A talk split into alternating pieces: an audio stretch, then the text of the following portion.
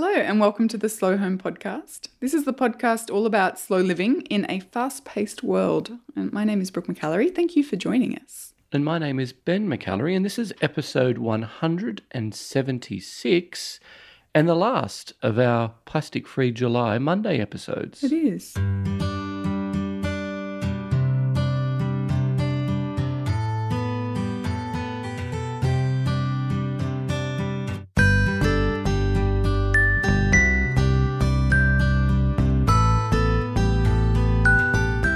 So, in this last episode, we're going to talk about soft plastic. So, uh, food packaging, things like that. There's all the plastic that, yeah, I guess it's like cling wrap and cling, you know, that, that Yeah. cling, Film, no, yeah. What do you call it? Foil? Foil? No, foil is different. Film, yeah. It's all those real soft plastics that I always, when I when I get in the kitchen, I look at and go, "This is going to strangle some aquatic animal when it goes into the waterway." Yeah. And then I also seriously challenge: if we can recycle some plastics, why can't we recycle this stuff? It's a good question. So, War on Waste has an episode about this. So, major supermarkets in Australia have hmm. this soft plastics recycling Initiative. initiative. So mm. they have these bins in their supermarkets where people can put things like, you know, your your grey plastic shopping bags from the grocery shop and your chip wrappers, Yep. like chip packets, and you buy a packet of biscuits and they come in like that foily, plasticky kind of mm-hmm. wrapping. That mm-hmm. can all be recycled. What they discovered was a little bit disturbing, though, that not all of those initiatives actually end up recycling. At least one, like they dropped a GPS tracker into their soft plastics bags and put it in the um, the, the bin and tracked it, and they tracked it all the way to a landfill. Yeah. So it wasn't recycled at all. It was making people feel better about it. It was just, it, but I think they can be recycled. One of the issues with recycling, though, is that it uses a lot of energy, a lot of water to turn our rubbish into something else. And that's just this ongoing process. So, yes, recycling is not a bad thing. And I think that's a good second option. Hmm. But we should just minimize. Yeah. soft the use of soft plastics in the first place. Yeah. So that's kind of what I wanted to focus on for the for the rest of this episode is rethinking our purchases based on packaging. And I'm going to put my hand up immediately to say that we are not we're not zero plastic people. I'd love to be, and we're working towards a huge reduction in our plastic consumption, but we still have a long way to go, particularly in this area. And I think this is the area that's really tricky.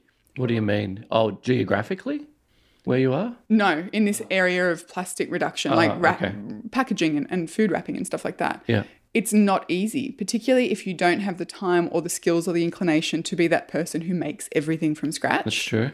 Yeah. You need to start thinking creatively. So, one of the first things that we've done, first of all, we haven't used plastic wrap in our house, like cling film, for know, 18 months.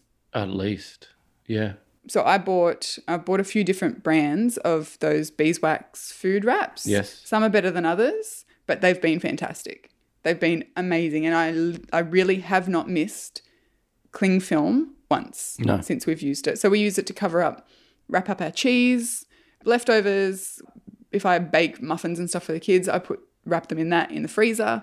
They've been incredibly useful. Yeah. Huge. Uh, and yeah, I haven't haven't missed cling film at all. At what point do you think we need to replace those? Just really quickly. when they stop working, like Okay. when they lose their stickiness, or if, I think a lot of people have asked that question. Like, how long do they actually last? okay, so for? we've had ours. The el- the oldest ones that we've had are probably eighteen months old, and they're still kicking on. Okay. Yeah. They they just fade, I guess. Yeah, and they sometimes they, they either get really sticky or they lose their Stickiness. yeah. But if you look after them, like anything, you Yeah, wash them in cold water with soap. Uh, make sure they dry before you put them away. They're, they're fantastic, They're and you know what? They're biodegradable too. It's beeswax, it's tree resin, and it's cotton. Yep. And you can you can literally just pop them in the compost. So that's the one of the first changes that you can make that really takes no additional effort. You just need to go and buy yourself some beeswax wraps. I will have links to some of those in the show notes Great. which is slowyourhome.com slash 176 this week.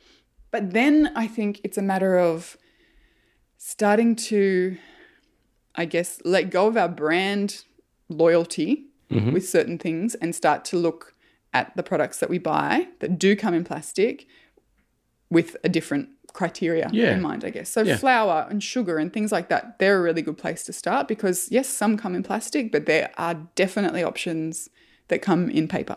That's a really simple change to make. So anything that comes in cardboard, pasta, for example, or glass even, because you can reuse your glass jars, and glass is less problematic to recycle than plastic. So start to think about that. You look at your pasta, buy the one that's in a cardboard box, not the one that's in a plastic bag. But then there's other things like rice crackers, for example, that are difficult. So you look at that and you say, well, there's some that come in a tray as well as a plastic bag. Is there one that comes just in a plastic wrap? Yep. And you're starting to cut down in that way. Uh, but I mean, I always feel awkward talking about that kind of stuff. But the reality is, we still buy things like that because our kids eat them. And I don't have the time or the inclination or the skill to make every single thing from from Yeah. scratch. Yeah. So I think that over time we've certainly started to make a lot of our own things from scratch, and that over time We've come again, a long way, baby. We, we have. You're right. Yeah. But I always feel very keenly the things that we haven't accomplished yet. You think you're so clever. I do. I feel really keenly those things that we haven't yet come up with a solution for. But I, w- I think it's important to talk about that because I don't want people to sit there and think that others have got it all sorted out. You know, and I but I think the other thing that we can do is start to put some of this back on the manufacturers. Yeah, that this is the big takeaway, I guess. Yes. For this, and this is it sort of wraps it up really nicely. Yeah, in in not cling film. Exactly in a beeswax. That's right, in a beeswax wrap. It wraps it up nicely. So I've seen two instances of this recently on social media, but I think that we need to do more and more of this. So um, Erin from the Rogue Ginger is a zero waste advocate. Like she's a lot further ahead than us, certainly, and most people in living plastic free.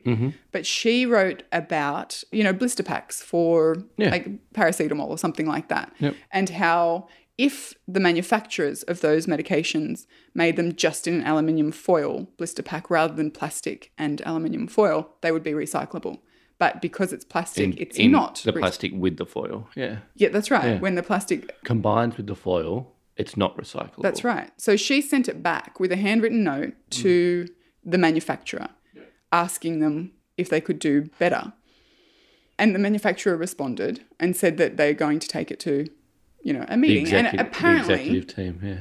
if a manufacturer receives a handful of handwritten letters from consumers about the same issue, they have to take it to a to the directors about it. So we can have a say. We can start to make an impact and make our voices heard simply by writing a letter hmm.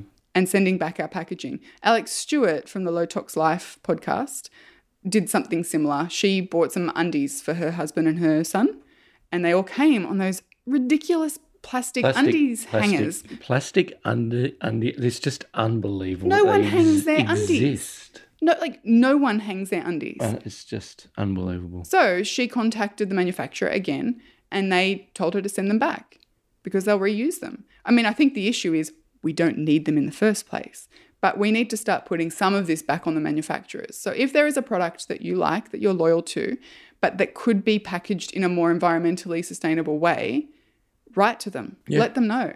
Look, they may not do anything, but they may. Yeah. Particularly if a handful of you do it. You know, and I think that that's the other the other thing. Like we as consumers can make significant changes to the way we live in our household and the consumption of plastic. But until manufacturers get on board, it's limited. Yeah. You know- it really is. So I think that if we start to really make those decisions based on on the packaging material, great. Okay, another example. I bought Mother's Day card for your mum and mine. Do you know how hard it is to buy a card that's not in a plastic sleeve? Ninety-five percent of them come in a plastic Imagine. sleeve. Yeah. So I, I I had to buy the ones that didn't come in a plastic sleeve, which was fine. I have no, no issue with that. But The that's fact the that they said of Merry Christmas on it was completely irrelevant. you're having a baby.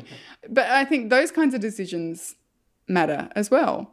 You know, similarly, you can, there's now organizations that make tissue boxes without the plastic. Hmm. Use hankies, not tissues. If you're going to buy toilet paper, look at ones that are wrapped in paper or you buy who gives a crap toilet paper Yeah. which is a social enterprise all of their paper comes wrapped in paper not plastic mm-hmm. all of those things start to make a difference so that's my takeaway Yeah. for this week It's a beauty. And it wraps it up, yeah, as I said, quite nicely.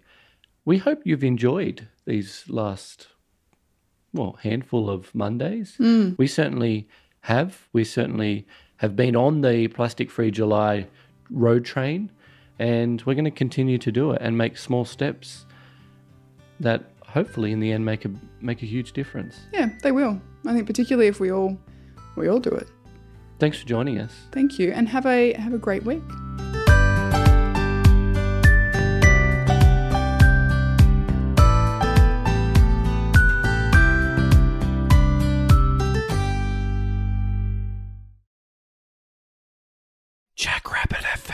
for your ears Who is that? Hi, Puck Pass.